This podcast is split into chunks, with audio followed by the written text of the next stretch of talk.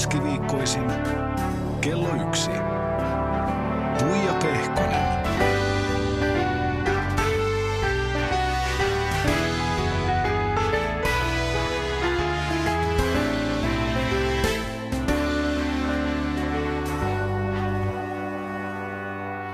Oikein lepposaa keskiviikkopäivää. Ja mikäs täällä on oleellessa? Täällä on nimittäin legendaarinen nainen paikan päällä. Täällä on näyttelijä, ohjaaja ja en varmaan liioittele, jos sanon, että elävä legenda paikan päällä. Eija Vilpas, tervetuloa. Kiitos. Ihan mahtava saada sut tänne.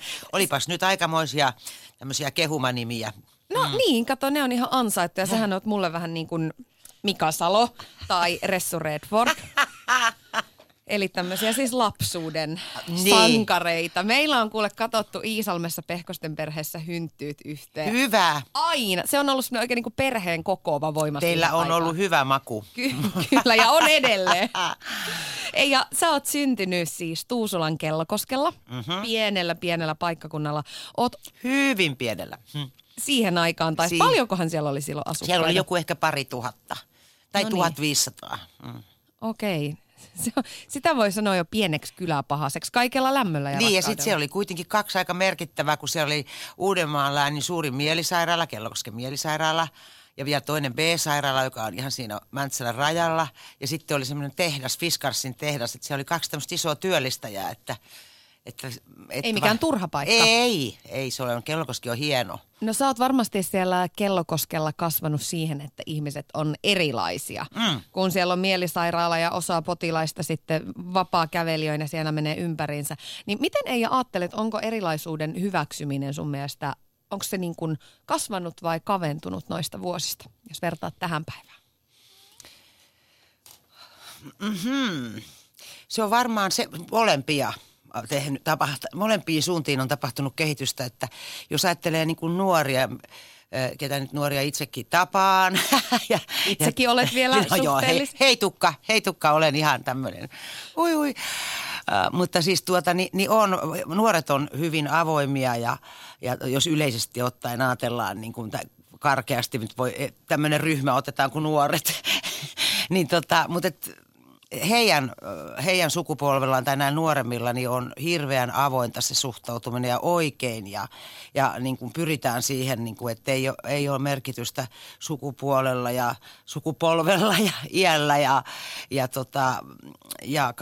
ihon värillä ja tämmöisellä, mutta sitten mutta toisaalta sitten taas toisessa päässä niin hän on niin kuin kauheasti koventunut nämä. On sielläkin nuoria, joilla arvot on koventunut sillä tavalla, että tullut niin kuin suvaitsemattomammaksi tämä touhu ja toisen ihmisen niin kuin ymmärtäminen ja halu ymmärtää sitä toista ihmistä. Että se on ihan totta, mitä sanot, että Kelliksellä kyllä kasvoi siihen, että kun ihan pienestä asti tottu, että kun meni bussiin, niin joku saattoi maata siinä varovasti, kiivettiin sen makailijan yli ja oli niin kuin perheissä, oli pienonsoiton opettaja, oli potilas ja maalaistaloissa oli paljon töissä potilaita, just näitä niin kuin vapaakävelijöitä ja tällä tavalla niin tottu siihen, että ihmiset voi olla sairaita ja silti ne on ihan yhtä hyviä kuin minä, eikä ihmisen arvo määräydy siitä kunnosta tai koosta tai älystä tai peloista, vaan niin kuin jokainen ihminen on arvokas. Ja jokaisen ihmisen elämä on arvokas, vaikka se eläisi sitä elämäänsä sitten palatsissa tai pahvilaatikossa. Muistatko sä, että miten sitä erilaisuutta silloin käsiteltiin esimerkiksi teidän perheessä? Vai oliko se niin arkipäivää, ettei siitä sen kummemmin tarvinnut puhua? Siihen jotenkin sitten oppi, että mun vaariaikana, jota mä en kylläkään nähnyt koskaan, kun hän ehti kuolla, niin hän oli pehtoorina siellä Kellokosken sairaalassa. Ja sitten kun se oli sellainen, siihen aikaan vielä minunkin aikana, niin kun mä olin lapsi, niin se oli tämmöinen hyvin omavarainen, että siellä oli lehmiä ja possuja ja valtavat viljelykset. Ja sitten siellä oli potilaita töissä, oli tietysti sitten niin sanottua palkallistakin työvoimaa. Ja just niin kuin sanon, että kun potilaat oli maalaistaloissakin töissä, että se oli semmoista yhteistä työntekoa myöskin. Ja sitten oli paljon kellokoskelaisia, eli hoitajina näissä sairaaloissa ja hoitajat oli sitten taas koulutovereiden vanhempia. niin tottu siihen, että se on niin kuin jotenkin osa, se yhteisö on kokonaisuus sillä tavalla, että siellä on näitä kaikenlaisia erilaisia ihmisiä, että siihen vaan niin kuin yhdessä elämiseen opittiin. No sun iskä työskenteli kuljetusalan yrittäjänä ja äiskä sitten sairaalan osastoemäntänä, niin mitkä on semmoisia, jos mietit sun vanhemmilta saatuja tämmöisiä vahvimpia oppeja, jotka vaikuttaa suhun edelleen ja joita ehkä oot sitten myöskin omille lapsillesi myöhemmin siirtänyt, mitkä sieltä jäi? No se, mitä sieltä omille lapsille siirtyy, niin sen varmaan omat lapset osaisi kertoa paremmin. Mutta se, mitä itse olen niin kuin saanut kotoa, niin on kyllä sellainen niin kuin itsenäisyys. Siihen, niin kuin, että, ja jotenkin, että kyllä pärjäät itse ja osaat tehdä itse. Ja, että on oppinut niin kuin pienestä asti itse tekemään omia valintoja ja niin kuin itse ilmoittautumaan balettikouluun, kun semmoinen kellikselle pariksi vuodeksi tuli. Ja sitten kun oli pitkät matkat ja kavereitten luokin, niin pyörillä mentiin ja potkukelkoilla ja hiihtämällä, niin oli pakostakin. Ei ollut kännyköitä, että äiti olisi voinut soittaa, että missä oot, että sitä vaan mentiin sitten, että jotenkin itseluottamus. Mentiin, niin hiihdettiinkin, niin kyllä. Ai että. Oli ajat vähän toista silloin. Oli. Polkupyörä nyt oli yleisin vehje tietysti, kun linja-autot ei kulkenut niin usein.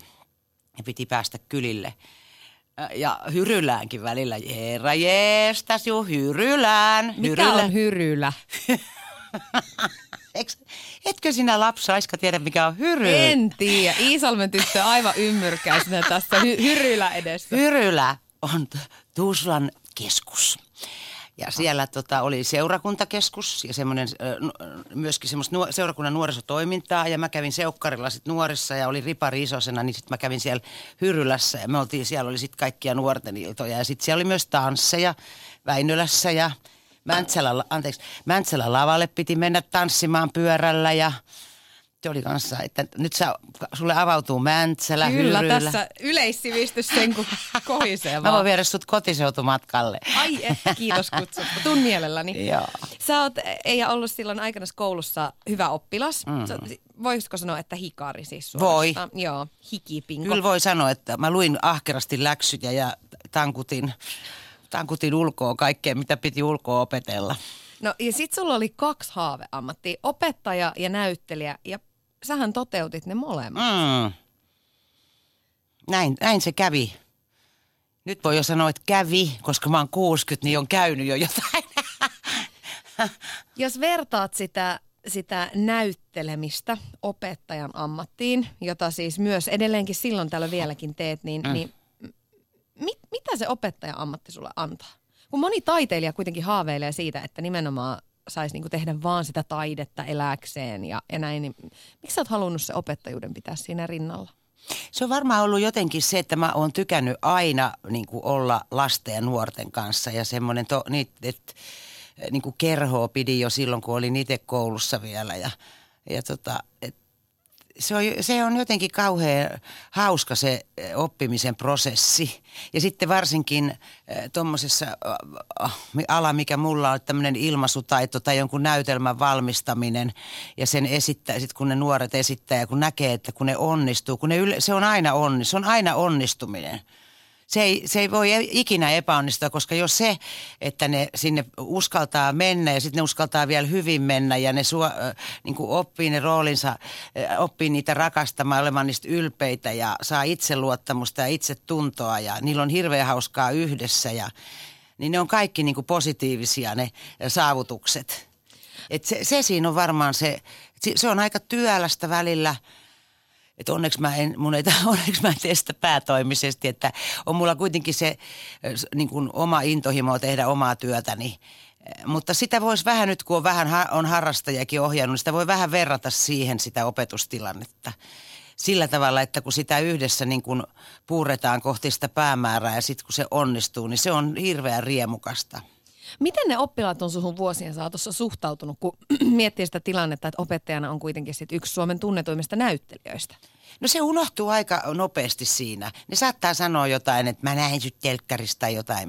Hyvä, mutta sitten kun heillä on kuitenkin, he on siellä itseänsä varten ja he hyvin pian keskittyy itse, että eihän he ole mua varten siellä, vaan mä oon heitä varten. No Eija, mä soitin yhdelle sun läheiselle. Mä soitin siis toiselle sun pikkuveljestä Pepelle. Ai kauheeta. Ja kyselin susta, että teitähän oli siis yhteensä. Mä oon Jänskää. Hirveen. Elä Jänskää. Moi Pepe. Teitä oli yhteensä 3, eli siis vuoden nuorempi Pepe ja sitten reilusti nuorempi Mika. Niin mä kyselin siitä, että miten nämä teidän välit ja roolit on nyt sitten muuttuneet vuosien saatossa, jos vertaa tätä päivää ja sitä lapsuutta. Jos ajatellaan niin kuin Eijaa ja mua, koska me ollaan niin samanikäisiä, niin mehän oltiin lapsena niin kuin tosi paljon yhdessä. Leikittiin paljon yhdessä ja varsinkin ennen kouluaikoja ne oltiin todella paljon niin kuin, tosi tärkeitä niin molemmille sillä tavalla niin kuin leikkikavereinakin.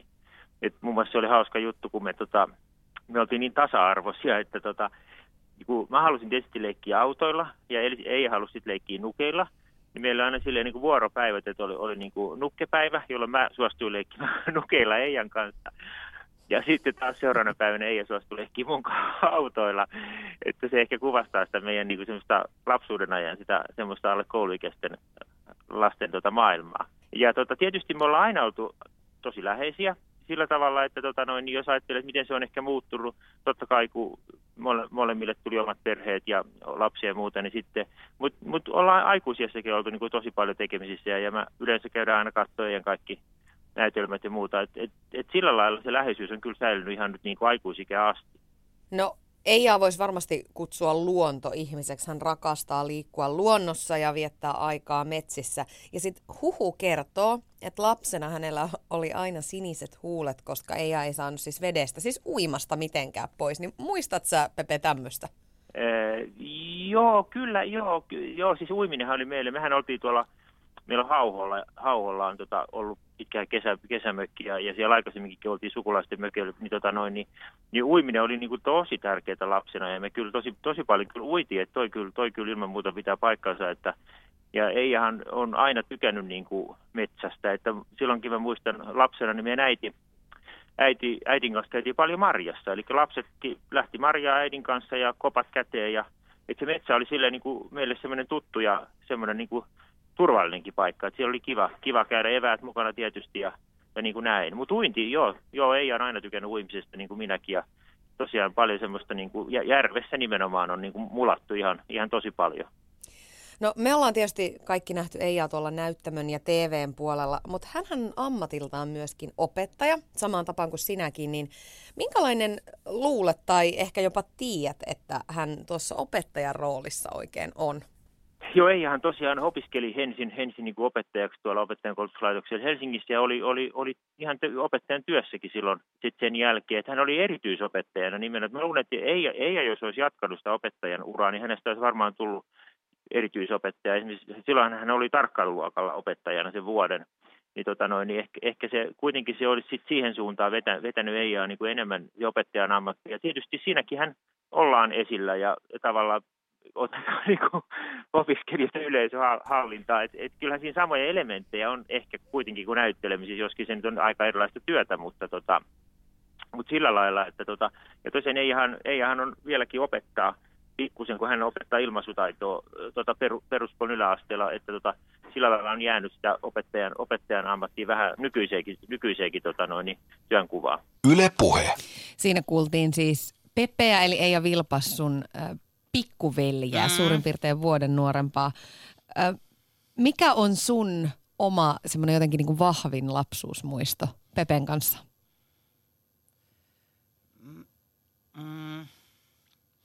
Niitä on niin paljon, mutta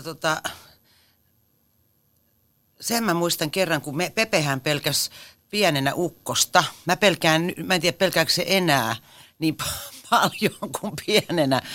Vai onko meidän osat vaihtunut, mutta mähän pelkään nyt ihan, sitä ei voi mitenkään niin kuin järjellisesti selittää, mutta mä pelkään sitä ukkosta ihan kauheasti ja näin vanhemmiten mulla on tullut tää. Ja se johtuu varmaan siitä, ja mä olen, että Pepenkin pelko johtui siitä, että meillä oli semmoinen hoitomamma, ihana mamma, joka kun tuli ukkosen ilma, niin se avasi aina, oli puuhella, niin puuhellan sen luukun ja sitten pani keittiön ovesta, kun meni alakertaan sinne, me astuttiin semmoisessa omakotitalossa, missä oli sitten kellarissa saunat ja systeemit ja hiilillä silloin vielä lämmitettiin, niin avasi sen kellariin menevän oven, että pallosalama, joka tulee piipusta, niin pääsee sieltä hellan luukusta ja sitten menee portaat alas kieriin. Ja sitten mä muistan, kun me istuttiin siellä keittiössä tälleen, viettiin penkistä kiinni ja tuijotettiin sitä hellan luukua. Otettiin sitä pallosalamaa. Ja ei se koskaan tullut. Mä olin jopa vähän niin kuin pettynyt. Mä muistan sen. Mun mielestä Pepe niin kuin vähän itkeetti. Ja sitten Sitten, kun se mamma raukka itsekin usko siihen, ja me aina sitten vaan hypähdettiin tälleen, kun jyrähtiin. Ja sitten taas tuijotettiin sitä. Sitten sitten mä muistan, kun me tultiin kerran, me käytiin hirveän usein hautausmaalle. Ja jotenkin siitä lapsuudesta mulla on tullut rakkaus hautausmaihin. Mä tykkään hirveästi hautausmaista. Joo. Kävellä niin kuin hautausmaalla, ihan muuallakin kuin missä on sukulaisten hautoja. Nyt tämä alkaa kummalliselta kuulostaa. Jatka vaan. Joo, zombi, huu. Niin ei vaan, no niin kuitenkin, niin mä luulen, että se johtuu siitä, että me käytiin lapsena hirveän paljon hautausmaalla, kun meidän autojen niin kuin hoitaminen keväästä syksyyn, niin se oli jotenkin kamalan tärkeää ja siellä piti joka päivä niin kuin käydä kastelemassa, kun oli kuivaa aikaa ja sitten haravalla vetää semmoiset suorat viivat, kun oli hiekkainen, kun oli niin kuin reunuskivillä ympäröity se hauta ja sitten siinä oli hiekkaa. Ja se aina haravalla vedettiin, että siihen tuli semmoiset suorat, hienot, niin semmoiset jäljet, niin kuin urat. Ja sitten ne aina käytiin siellä, niin kuin joka päivä me leikittiin, mamma sitten hoiti sitä hautaa ja me leikittiin Pepen kanssa, niin oli semmoinen niin kuin luiska, missä oli ruumishuone ja sitten siinä meni semmoinen niin kuin kohti ruumishuone. Sitten me leikittiin sen sen ruumishuoneen niin kauhe. Ruumishuoneen edessä.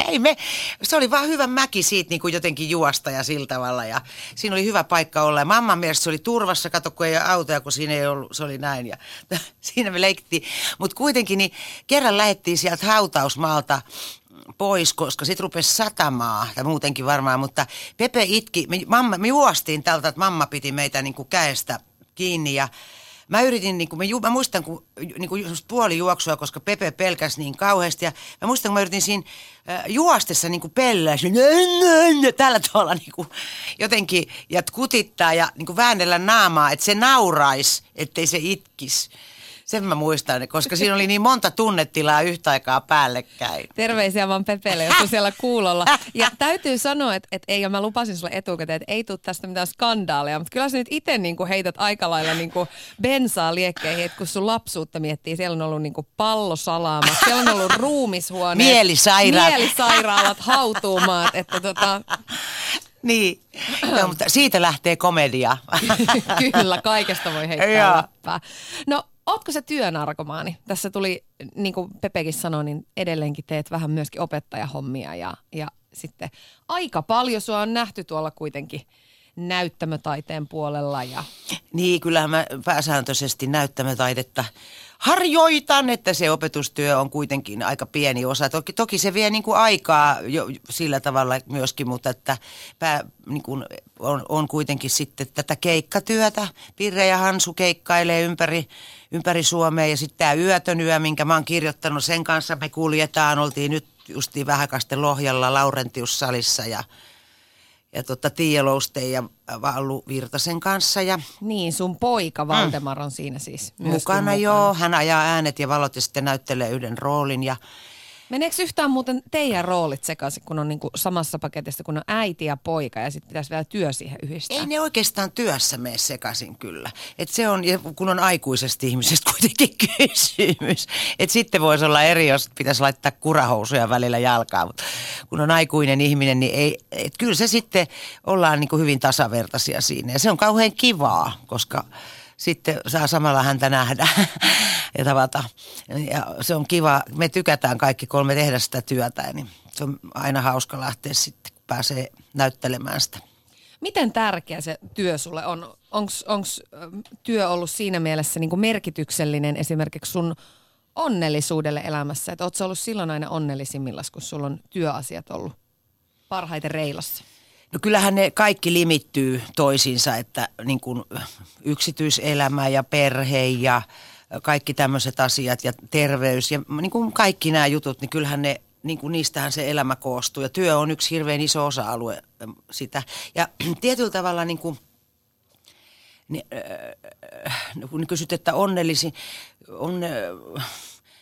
mulla on jotenkin ollut aina sillä tavalla työtä tarpeeksi, että mä oon ollut onnellinen saadessani tehdä sitä työtä. Joskus sitä on ollut niin paljon, että mä oon ollut aika uupunut, mutta sitten on onneksi aina tullut sitten, että se on se niin kuin kaikista hektisin jakso on sitten jotenkin loppunut ja sitten on tullut taas vähän semmoista helpompaa ja väljempää.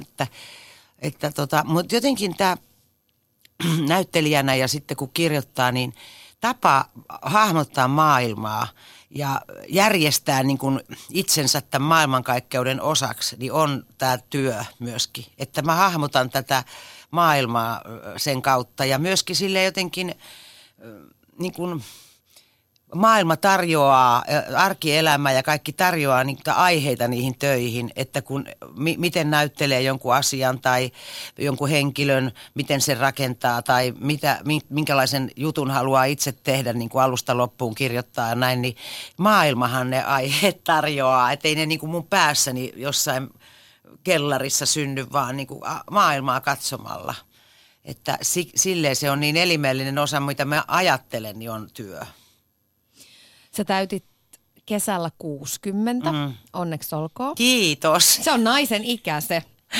On kuule 60-vuotiaat miehiäkin, tiesitkö? On, sellaisiakin. Kyllä on. No, sä oot nyt jotenkin, voisiko silleen miettiä, että tossa iässä, niin sä oot kuitenkin vähän samassa tilanteessa kuin silloin nuorena tyttönä tai nuorena naisena. Sä asut itseksesi.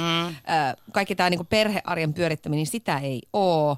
Sulla on ne omat rutiinit, minkä varaan voit elämän rakentaa. Sun työ, koirat, kissa. Miltä se tuntuu? No kieltämättä se on totta, että eihän ole semmoista niin kuin, tämmöistä pakollista touhua, mitä pienten lasten kanssa. Mutta yllättävän paljon sit on kuitenkin tällaista, että mitä muuta perhe-elämään liittyy olevia asioita ja sukulaisia ja tätejä ja setiä ja tämmöisiä, jotka niin sitten... jotka kuuluu kuitenkin sitten tiettyjä asioita huolehtia tälleen, että se mistä huolehtii, niin se vähän niin kuin muuttuu. Mutta niin mikä se kysymys olikaan? Oikeastaan se oli, että miltä elämä niin kuin miltä elämä tuntuu? Elämä tuntuu hyvältä, mutta mä en niin kuin pysty jäljittämään sitä, tai se ei niin kuin jotenkin liity. En ole ikinä ajatellut, että se liittyy tiettyyn ikäkauteen, että nyt tuntuu tältä tai nyt mulla on niinku tämmöinen vaihe elämässäni, että sitten kun lapset ovat päässeet ripille, niin sitten mulle tulee, mä en niinku usko semmoiseen sitkuelämään. Ja sitten kun elämä on niin semmoinen kova tekemään keikauksia, että yhtäkkiä sitten kun luulee, että nyt mulla on tämmöinen jakso, niin ei olekaan yhtään. Eikö se ole jännä? Että ei pidä niinku, musta asettua sillä tavalla niinku 50-vuotiaaksi tai 60-vuotiaaksi. Tai jotenkin, että pitää vaan niin kuin koittaa jotenkin elää päivä kerrallaan. Mitä vanhemmaksi tulee, sitä enemmän ajattelen, että nyt mä nautin tästä hetkestä. Nyt just mä haluan olla tässä Tuijan kanssa Yle Puhe-studiossa, enkä missään muualla. Oletko sä oppinut sen iän myötä? Eihän sitä kokonaan varmaan ikinä opi. Totta kai ihminen suunnittelee ja näin, mutta jotenkin mä niin kuin yritän muistutella sitä, että ei kun nyt he tässä näin. Nyt on hyvä juuri tässä.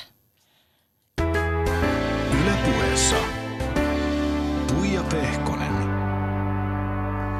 Ja täällä on myöskin Eija Vilpas paikan päällä ja Eija, mä kävin katsomassa Helsingin kaupunginteatterissa Hansun ja Pirren minun tekevi esityksen. Ai että, sai nauraa oikein niin kuin sydämen kyllyydestä siellä ja siellä tuntui nauravan koko muu yleisökin. Sun ja Riitta Havukaisen klassikko siis ja hahmot nähden on luotu yli 30 vuotta sitten, niin siis miten teille ei tuu jo nämä hahmot korvista? Ei ne tuu vaan, että me tietysti tykätään niistä hahmoista ja ne on aina muuttuukin sitten. Hahmot ei muutu, mutta vähän mitä ne puhuu, mitä maailmassa tapahtuu, niin Pirre ja Hansu elävät tätä päivää.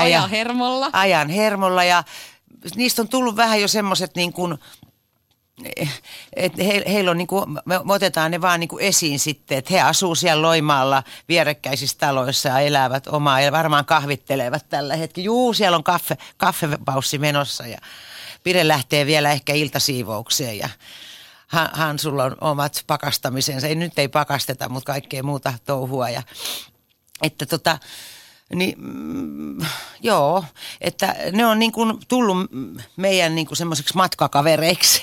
Ja sitten kun, niin, totta kai kun se on vuorovaikutusta, yleisö tykkää niistä ja meillä on niin kuin hyvä tehdä sitä yleisön kanssa, niin silleen se vaan ne sitten pysyy hengissä ja elävinä. Ja niissä on jotain semmoista klassista tai jotain pysyvää, mikä sitten ei ihmisessä muutu, että miksi ne on säilynyt niin, ne tyypit tavallaan. Että tuossa kaupunginteatterijutussahan nyt on paljon muutakin kuin vaan Pirre ja Hansu, niin kuin tähän Suomi 100V ja sitten Loimaan tikkakerhon taideharrastuksiin liittyvää materiaalia ja ohjelmanumeroita, että silleen se on kiva tehdä sitä, kun siinä on sitä muutakin, niin kuin näyttelijänä tietysti kauhean kiva, että kyllä se on ollut hyvin riemukasta. Että mähän on ollut kaupunginteatterissa 30 vuotta kohta niin kuin töissä. Että se on mun ensimmäinen vakituinen työpaikkani ja näillä näkymin viimeinen, koska mulla on hautakivi kiinni.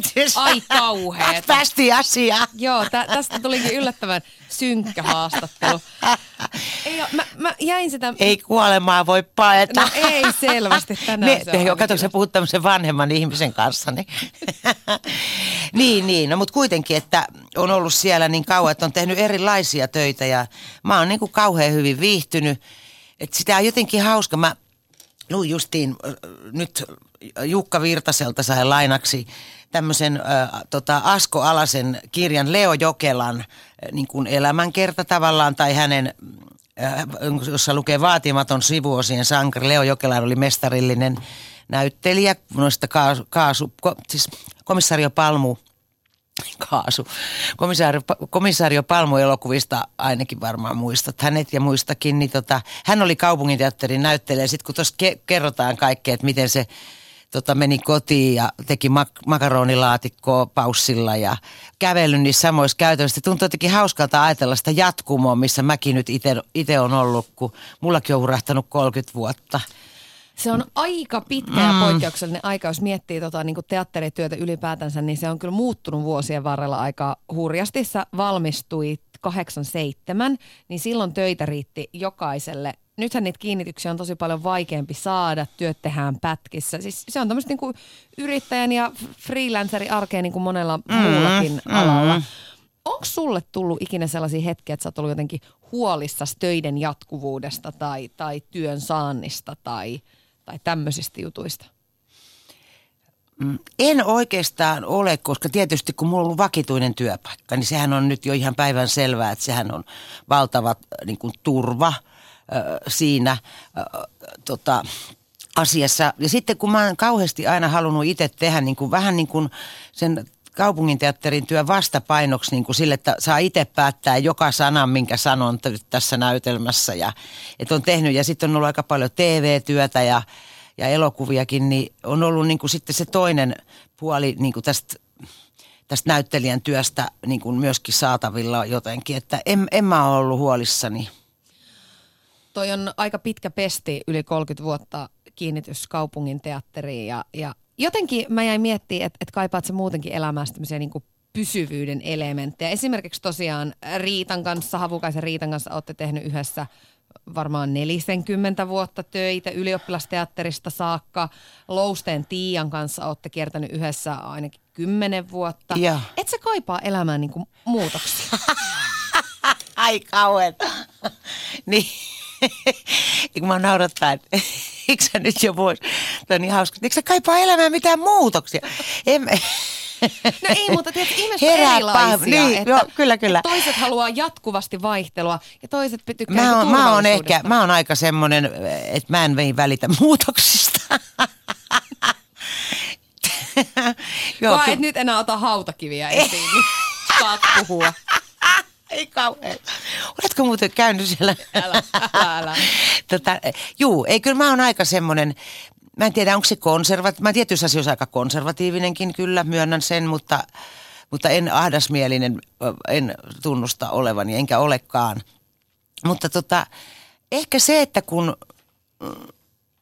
tämä työ on sellaista, niin kuin, aina, siinä tulee aina niin kuin muutoksia, niin kuin aina uusi rooli, uusi ryhmä, uusi ohjaaja, uudet haasteet. Aina, ja sitten se on aina, siinä on semmoinen oma kohotuksensa, kun menee yleisön eteen, että et sä vois sinne mennä ihan vaan niin kuin seisoskelee ja taikka suoraan kahvia pulla kädessä, niin kuin, mitäs tää tänään? Niin kuin ehkä voi mennä johonkin muuhun pikkuhiljaa käynnistellä, jos menee vaikka yksin toimistoonsa tai kirjoituspöydän ääreen tai mihin vaan, niin sä voit pikkuhiljaa siinä itse, mutta kun näyttämölle mennään, niin se on heti valot päällä ja show alkaa. Niin on tottunut sellaiseen niin kuin adrenaliinin tavallaan ryöpytykseen ja myöskin siihen, että pitää olla niin kuin valmiina ja energiat täysillä ja hereillä. Ja sitten että valmis niin kuin muutoksiin ja valmis semmoiseen tiettyyn epävarmuuteen, että vielä voi ensi-ilta päivänä tulla joku muutos, niin kuin joskus on tullutkin, että apua, miten mä nyt muistan. Ja se on vaan niin kuin kestettävä ja siedettävä se epävarmuus ja se, niin kuin se tavallaan pelkokin. Vaikka sillä toisaalta mitään väliä, että muisti vai ei, kun sitä ajattelee. Eihän yleisö tiedä, miten sen pitää mennä. Ja niinhän sitä sitten näyttämällä tehdäänkin, että sitä vaan mennään. Mutta ennen sitä oleva tilanne on semmoinen jännittävä. Niin ehkä tästä syystä musta on sit kiva, että asiat on pysyviä ja on niinku, muu on niinku tällä tavalla. Ja sitten mä oon semmoinen ihminen, että kun mä ystävystyn, niin mun ystävyyssuhteet on aika niin kuin vanhoja ja pysyviä. Että uusiakin ystäviä on tullut ja se on ihanaa. Mutta just, että Riitta ja Tiia ja sitten mulla on Kellokosken kavereissa on vanhoja ystäviä, jotka mä oon tuntenut 50 vuotta. Ja aika ihanaa niin, sekin on. Niin. Mitä se esiintyminen, se näytteleminen, se kun sä saat yleisön ulvomaan naurusta, mitä se sulle ikään kuin antaa? Mitä sä siitä näyttelemisestä lopulta saat? Se on semmoinen yhteinen kokemus, semmoinen, että tavallaan kun yleisö saa sen elämyksen, niin minä myöskin. Ja sitten se näytteleminen tuottaa niin kuin mielihyvää myöskin, se, niin kuin se tarinan kertominen ja se, niin kuin se rooliin sujahtaminen, toisen ihmisen näytteleminen, toisen ihmisen nahkoissa oleminen, oli se sitten vanha nuori tai niin kuin missä murhaaja tai sitten mikä vaan, että sen toisen ihmisen, se on niin kuin se näyttelemisen herkku, että sä menet toisen nahkoihin ja toisen niin kuin tavallaan niin kuin luomaan. Samanlaista nautintoa varmaan tuntee joku maalari, kun se maalaa, tai kuvanveistäjä tai kirjailija, kun se kirjoittaa jotakin. Että se on semmoinen euforinen hetki. Ja sitten kun se on yleisön kanssa, se on semmoinen yhteinen kokemus myöskin. Se on hirveän voimakas se, vaikka ei se olisi komediakaan, vaikka se olisi. Kyllähän tragedian esittäminenkin on nautinnollista, vaikka sä esittäisit kuinka ahdistunutta, hullua ihmistä, niin sitten esittämisestä, sitten näyttelemisestä täytyy nauttia.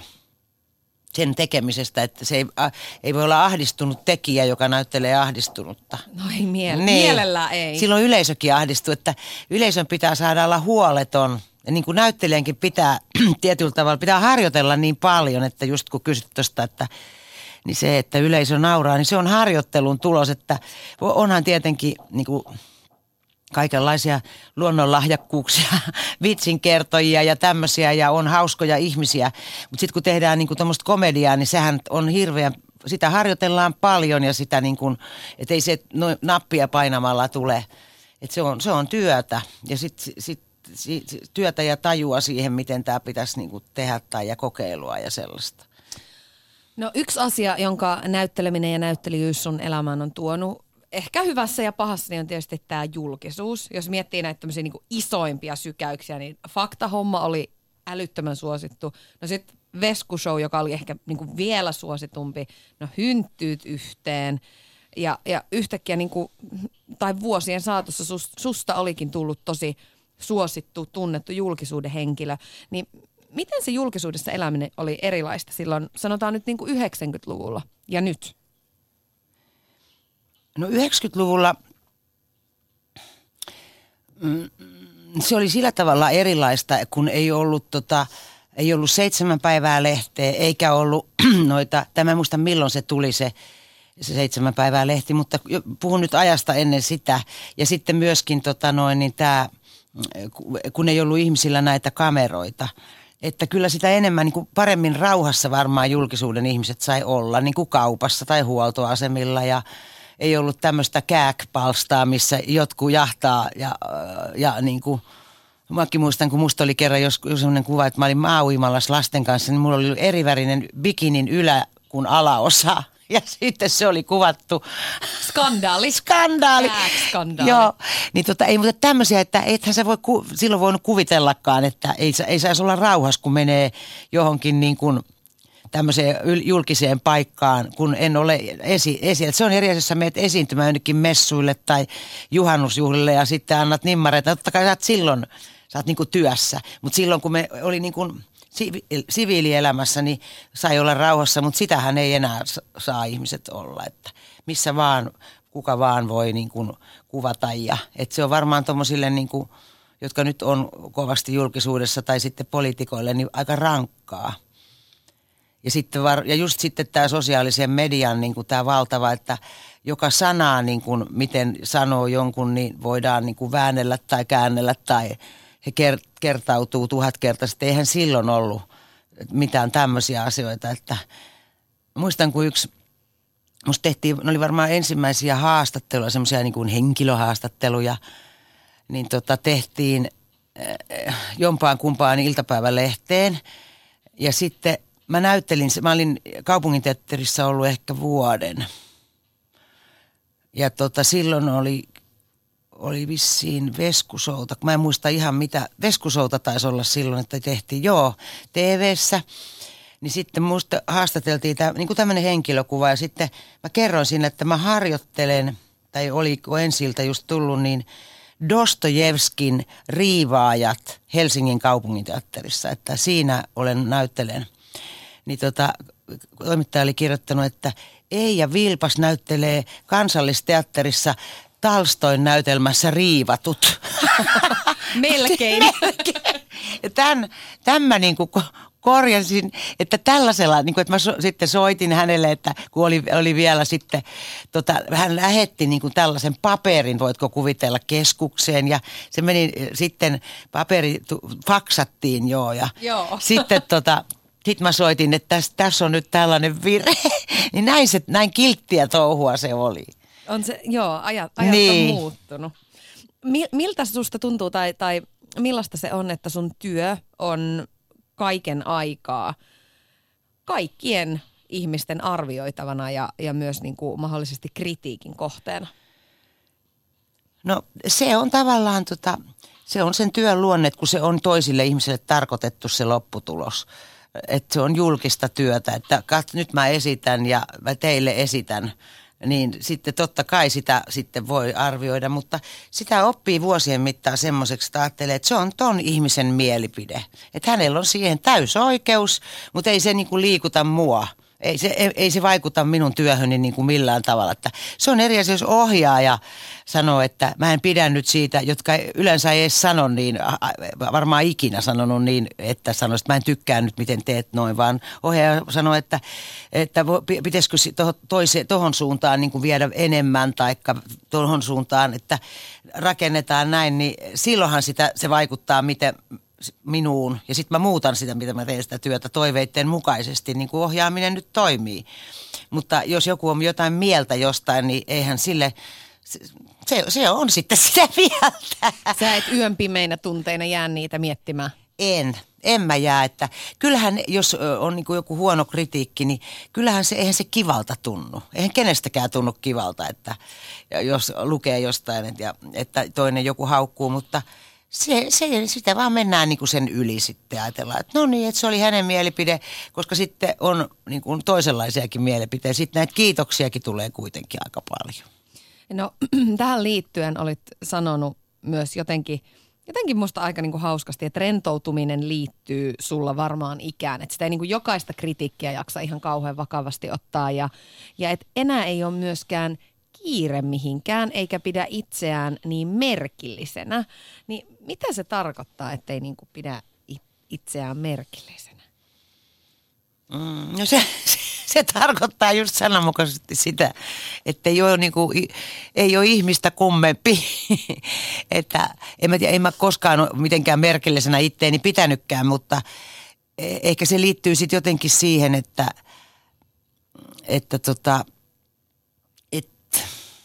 kaikki me ollaan niin kuin työssä jotenkin korvattavissa. Että aikaisemmin se oli niin kuin, että jos tuli kipeäksi tai jotain, niin kuin asiat oli niin valtavan jotenkin järisyttäviä ja niin kuin, että nyt ehkä sitä osaa niin kuin priorisoida paremminkin asioita, tärkeysjärjestystä ja sitten myöskin se, että tajua, että kaikki jotenkin järjestyy. Mm. Niinhän ne aina niin, lopulta jotenkin järjestyy. Ja sitten, että joku tapa löytyy, että aikaisemmin ehkä sitä oli niin kuin enemmän niin kuin sillä jotenkin tuohuksesta, jotenkin, että niin kuin,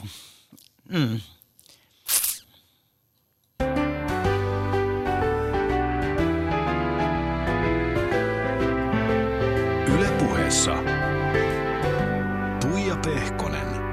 Ja Eija Vilpas. Ja Eija, mähän soitin sun ystävälle ja kollegalle Lousteen Tiialle, jonka kanssa siis tutustuitte aikanaan työn kautta, olitte mukana samassa näytelmässä. Ja sitten minä olette tehnyt yhdessä vaikka mitä ja myöskin ystävystyneet.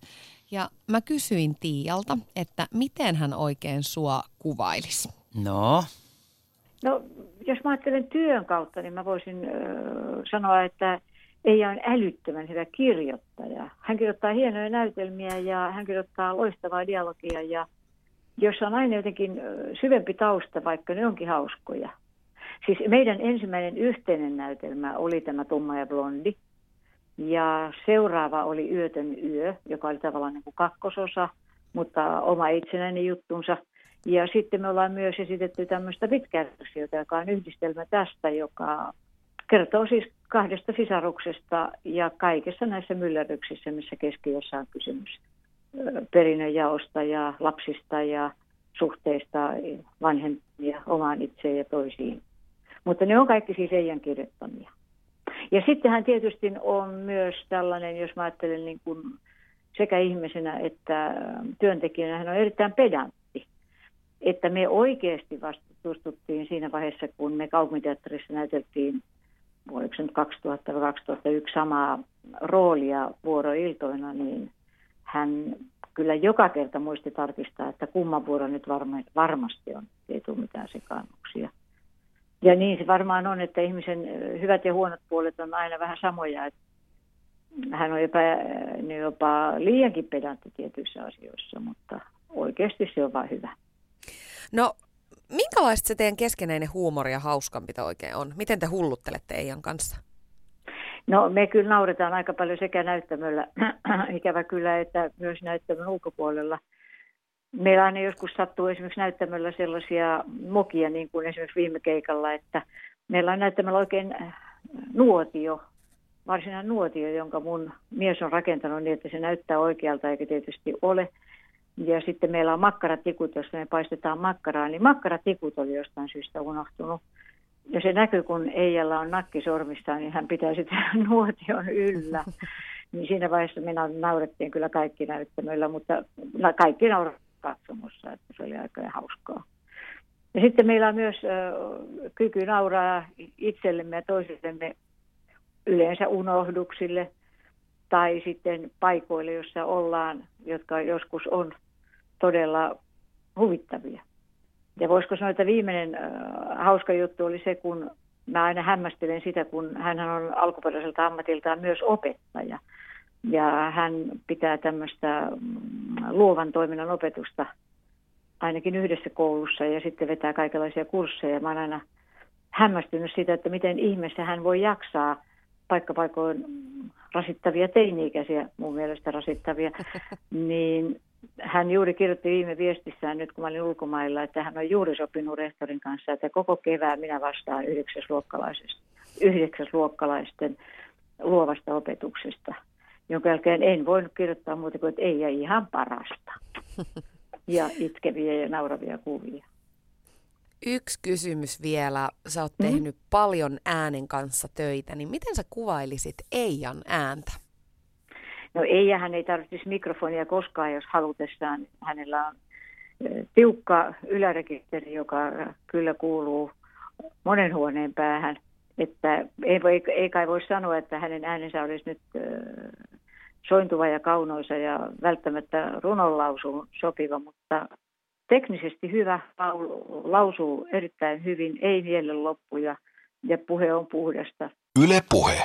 Siinä tuli viiltävä analyysi, Eija Vilpas, muun muassa sun äänestä, sun hyvältä ystävältä, kollegalta Tiia Lousteelta. Juu. Sua vähän nauratti tässä, kun hän kuvaili sua pedantiksi. Niin. Oikeastaan niin kuin, höräytit oikein semmoisen niin kuin räkänaurun siinä tuolilla, niin etkö samaistu tähän? No kyllä mä tietyllä tavalla olenkin sitä, ja just sillä tavalla tuolla mä ymmärrän mistä näkökulmasta Tiia sitä katsoo sitä asiaa, mutta joskus kun näkee jos kuulija tai sinä näkisit mun pölykoirakotini, niin siellä on 2 koiraa, mutta siellä on aika paljon pölykoiria, niin sillä tavalla en ole pedantti tietyissä asioissa, mutta kyllä mä niinku työasioissa joo olen. Ai, sulla on tämmöinen sotku. Tai en mä tai siis sillä tavalla, että varsinkin tuolla keikalla, kun on sillä tavalla, että itse pitää huolehtia kaikki, joka ainut makkaratikku, niin, niin siellä pitääkin, tai siellä olen pedantti. Mua naurattaa, että sulla on myös tämmöinen koti, jossa on villakoiria siellä. Joo, täällä. Kyllä välillä on aika paljon. Sitten mä aina kyllä siivoonkin, mutta kyllä niitä tulee. Hei, mä jäin Eija miettimään silloin maanantai-iltana, kun olin katsomassa tätä Hansua ja Pirreä, että mua itteeni naurattaa tämmöiset niin kuin, mä oon niin kuin aika helppo, siis pieruvitsit toimii, pippelihuumori naurattaa, mutta mitäs sulle, minkälainen huumori sulle toimii? Tuossa Tiia vähän sitä kertoo, että minkälaisille jutuille te nauratte. Mun mielestä siis ihan tavallaan kaikenlainen, että tilannekomiikka naurattaa ihan hirveästi.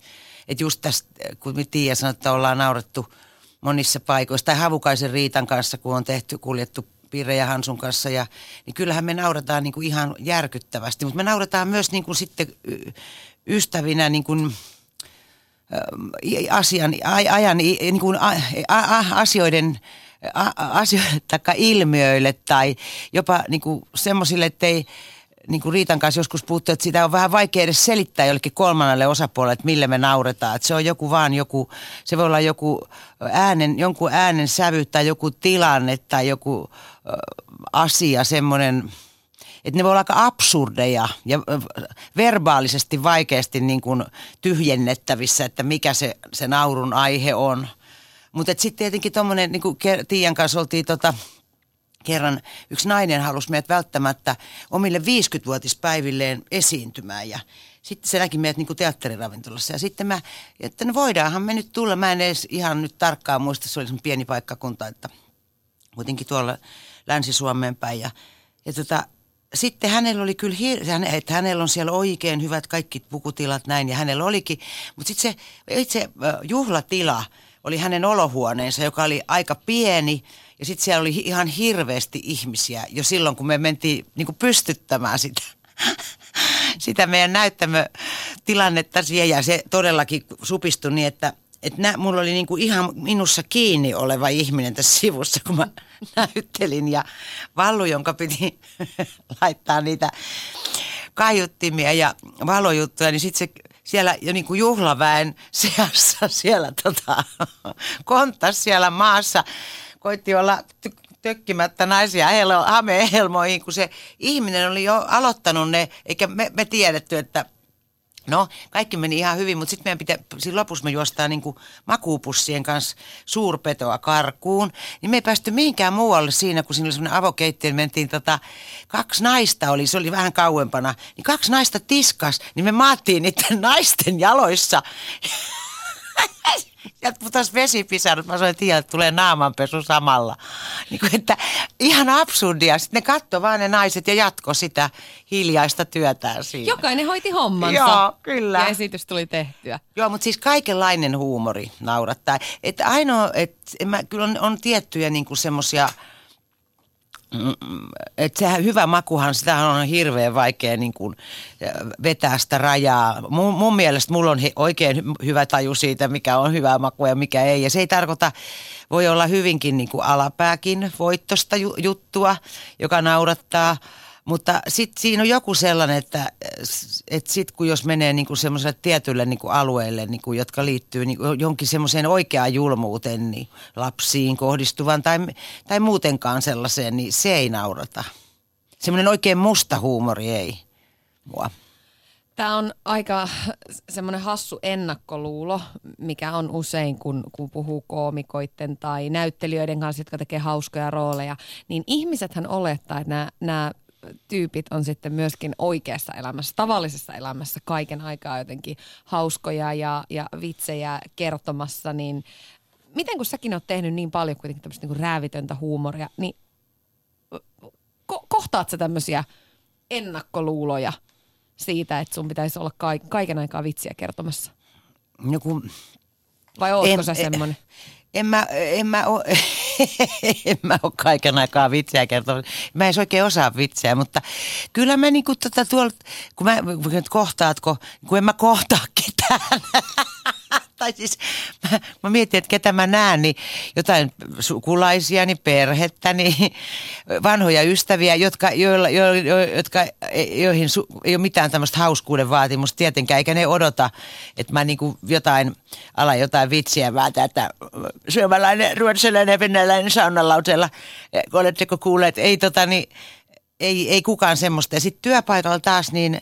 Mä oon ollut samassa työpaikassa niin kauan, niin kaikki tietää mut sillä tavalla, että minkälainen, ei sielläkään kukaan niin kuin odota toiseltaan semmoista viihdykettä, keneltäkään muultakaan ihmiseltä siellä, toisilta näyttelijöiltä kukaan semmoista odota, että tehkää nyt jotain, että mä viihtyisin, että mulla olisi hauskaa, mutta kyllä siihen semmoinen asia tietenkin liittyy, että joka ei nyt liity niin kuin vitsin vääntämiseen, tavallaan vähän toinen asia, mistä sinä puhut, niin on se, että kyllä mun mielestä semmoinen tietynlainen positiivisuus ja iloisuus on niin kuin hyvä asia muistaa, kun menee työhön ja niin kuin menee tämmöiseen yhteisöön tai vaikka harrastamaan.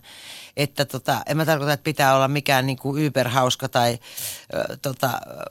hengenkohottaja joka paikassa, mutta että niin kuin semmoinen positiivinen mieli, koska se on niin kuin ihan hirveän paljon tuo siihen työyhteisöön semmoista viihtyvyyttä jokaisen osalta, että jokainen voisi muistaa, että ei ole niin kuin, ei toiset ihmiset ole siellä sen takia, että ne sais minut motivoitumaan mun työstäni ja tekemään sen parhaani siinä, vaan se on mun tehtävä motivoida itseni ja olla kannustava myös toisia kohtaan. No mitä jos katsotaan tätä niin kuin toiselta puolelta, niin minkälaiset asiat sut saa jotenkin murehtimaan tai millaiset jutut sua huolestuttaa? No isommista asioista kyllä tietenkin tämä ilmasto huolestuttaa ihan hirveästi, että mä oon Greenpeaceinkin jotakin tehnyt, ollut heidän tilaisuuksissaan jossain esiintymässä ja sitten adresseja allekirjoittanut, että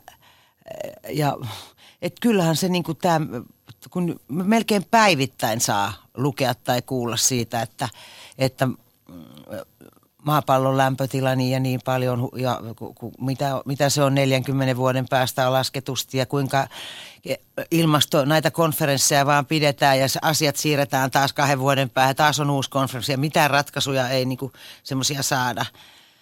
Että kyllähän se on jotenkin vääjäämätöntä, että eikö tätä laivaa, joka on menossa kohti jäävuorta, eikö tätä Titanicia nyt voi pysäyttää tässä vaiheessa?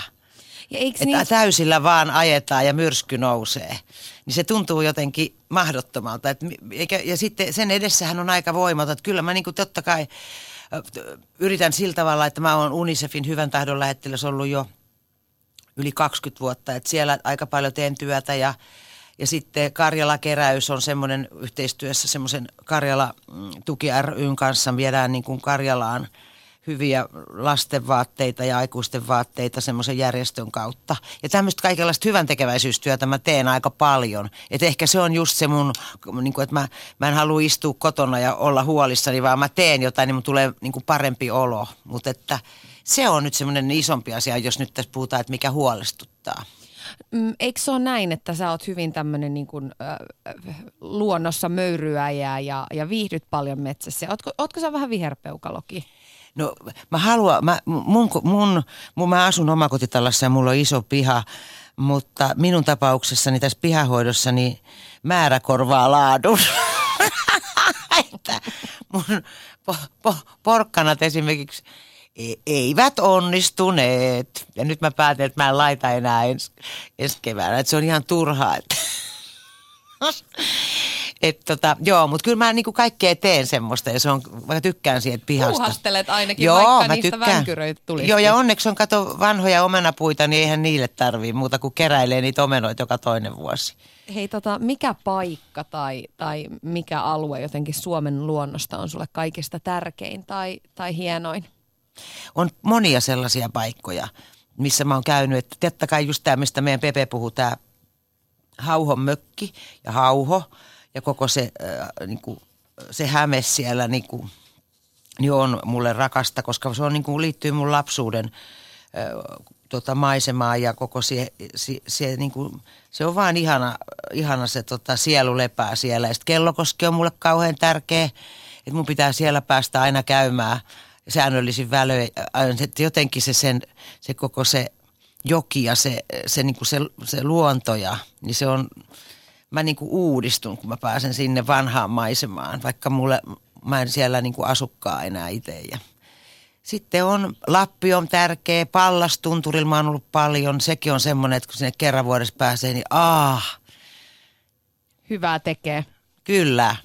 Kiitos kovasti, Eija Vilpas. Oli ihan älyttömän suuri kunnia saada lapsuuden sankari tänne ikäelämänä. Paikan päällä. Fanfaaritkin saa itse hoida. Kaikkea hyvää jatkoa ja ei muuta kuin nyt sitten Hansua ja Pirreä katsomaan sinne kaupunginteatteriin. Kiitoksia.